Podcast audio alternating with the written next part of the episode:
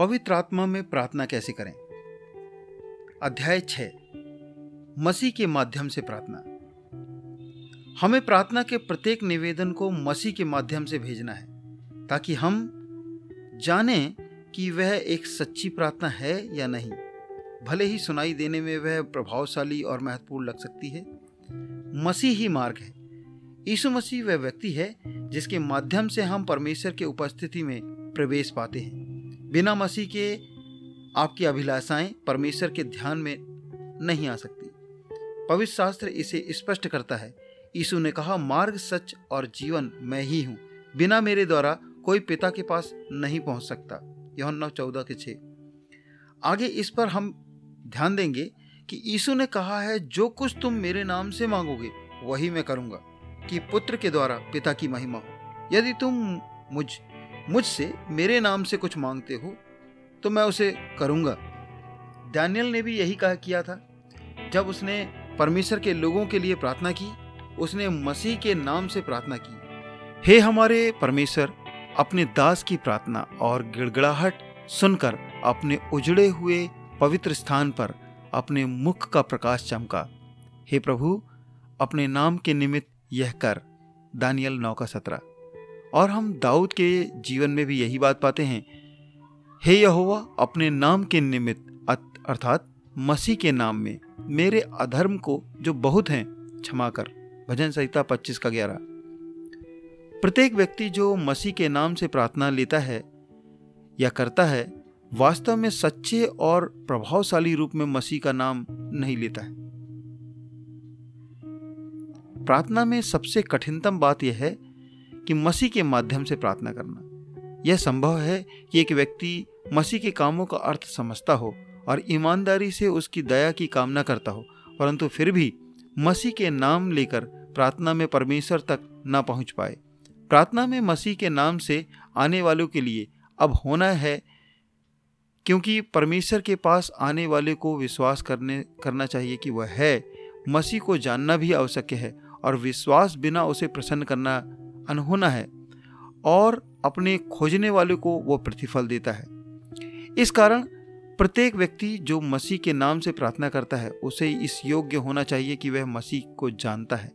मूसा ने कहा है, हे प्रभु, यदि मुझ पर तेरे अनुग्रह की दृष्टि हो तो मुझे अपनी गति समझा दे। जिससे जब मैं तेरा ज्ञान पाऊँ, तब तेरे अनुग्रह की दृष्टि मुझ पर बनी रहे। निर्गमन तैतीस का तेरह।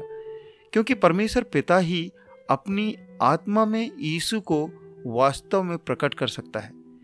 मेरे पिता ने मुझे सब कुछ सौंपा है और कोई पुत्र को नहीं जानता केवल पिता और कोई पिता को नहीं जानता केवल पुत्र और वह जिस पर पुत्र उसे प्रकट करना चाहे।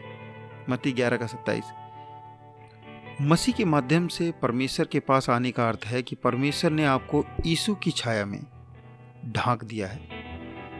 इसी कारण दाऊद अक्सर मसीह को अपने झिलम, भाला, गढ़, तलवार और छिपने का चट्टान कहता है।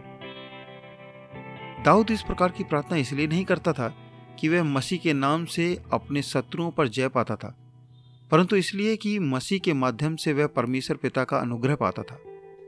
इसी प्रकार परमेश्वर ने अब्राहम से दर्शन में कहा, हे अब्राहम, मत डर। तेरी ढाल और तेरा अत्यंत बड़ा फल मैं हूँ। इस कारण मसीह के नाम से परमेश्वर के पास आने वाला विश्वास करे, क्योंकि विश्वास के द्वारा ही वह मसीह पर भरोसा रखता है, ताकि मसीह के द्वारा परमेश्वर के सम्मुख उपस्थित हो सके। वह व्यक्ति जो विश्वास करता है कि परमेश्वर से जन्मा है या नया जन्म पा चुका है, इस कारण वह परमेश्वर के पुत्रों में से एक है। विश्वास के द्वारा वह मसीह से जुड़ता है और उसका एक अंग बन जाता है। यीशु ने उत्तर दिया कि मैं तुझसे सच सच कहता हूँ, जब तक कोई मनुष्य जल और आत्मा से न जन्मे तो वह परमेश्वर के राज्य में प्रवेश नहीं कर सकता। क्योंकि जो शरीर से जन्मा है, वह शरीर है, जो आत्मा से जन्मा है, वह आत्मा है। इस कारण मैं तुमसे कहता हूँ कि जो नया जन्म पा चुके हैं, कि मसीह के अंग के रूप में आप परमेश्वर के पास आ सकते हैं। आप मसीह के अंग होने के नाते प्रार्थना कर सकते हैं, ताकि परमेश्वर आपको अंग के रूप में, मसीह के देह के अंग, मांस और हड्डी के रूप में देख सके। आप परमेश्वर के चुने गए, हृदय परिवर्तन, प्रकाशन पाए हुए एवं परमेश्वर के द्वारा आपके हृदय में पवित्र आत्मा भेजने के द्वारा जोड़े गए हैं। इसलिए कि हम उसकी देह के अंग हैं। इफिसियो पाँच का तीस में लिखा है। इस प्रकार हम मसीह के गुणों में उसके लहू, धार्मिकता, विजय और मध्यस्थता के माध्यम से परमेश्वर के पास आ सकते हैं। हम उसके प्रिय यीशु में ग्रहण किए जाकर परमेश्वर के सम्मुख खड़े हो सकते हैं।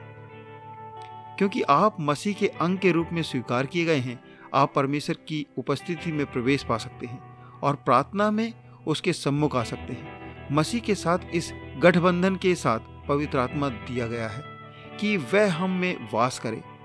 इस कारण आप स्वयं को प्रार्थना में उसके सम्मुख उड़ेलने के सक, में सक्षम हैं और आपके निवेदन पर उसका ध्यान पाने और उत्तर देने की सहमति भी प्राप्त करते हैं।